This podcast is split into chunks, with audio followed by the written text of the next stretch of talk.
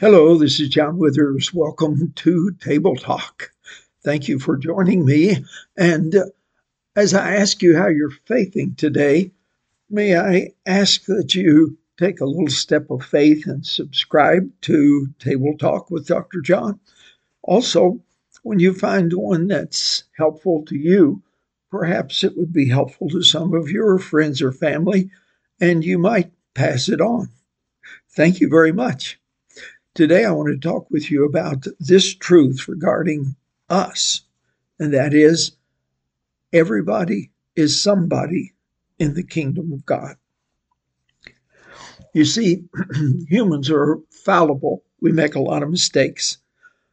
And several years ago, when my son lived at Clearwater Beach, we would visit there regularly, and uh, the engineers designed a fountain at the entry of Clearwater Beach, which shot up 50, 60 feet in the air. It was beautiful. However, the wind blows there a lot, and as the uh, spray would rise, it would go into people's cars.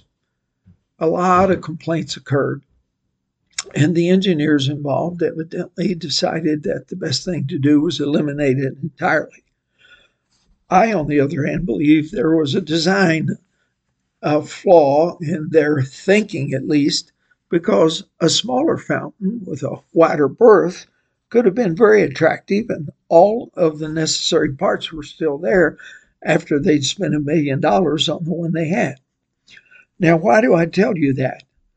It's because when it comes to engineering, there's always the possibility of a design failure except one, and that is when God made you, He did not make any mistakes. The image of His own being that He placed inside us, our uh, temporary bodies, that image is perfected exactly the way He wanted you to be. And to the degree that we decide to rise up to the level that God has for every one of us and be what God wants us to be to that degree, then you and everybody else is somebody in the kingdom of God because we all have the opportunity and the privilege to do things that God designed us to do. He gave us abilities and gifts, and He asks us to cooperate with Him and participate with Him effectively in taking over the earth. In case you don't know, the second command in the Bible is have dominion over the earth and subdue it.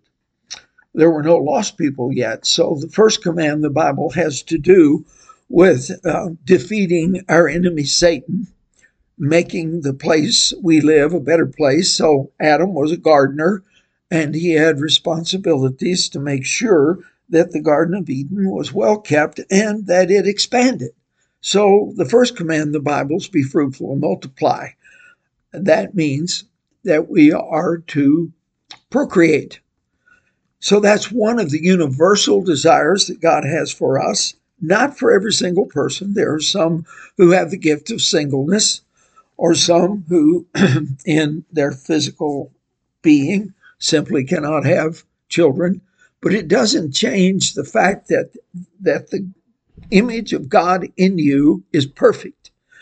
Your spirit can be perfected through a dynamic relationship with Jesus Christ, in which by faith and a desire to please Him, you turn to Him, you enter the service of His kingdom. And in that context, everybody is a somebody in the kingdom of God, and that means you. Now, it may be that what He asks you to do seems insignificant to others. It may even seem insignificant to you. But God doesn't design us to do something and ask us to do it if it doesn't have some kind of eternal value. Our responsibility is to obey the leading of His Spirit within us. So, every one of you who knows the Lord, you have the Spirit of God, and He is always seeking to guide you in paths that will take you to the right places in the value and use of your life. So, you are somebody in the kingdom of God. Now, if you haven't entered the kingdom of God, you need to do that.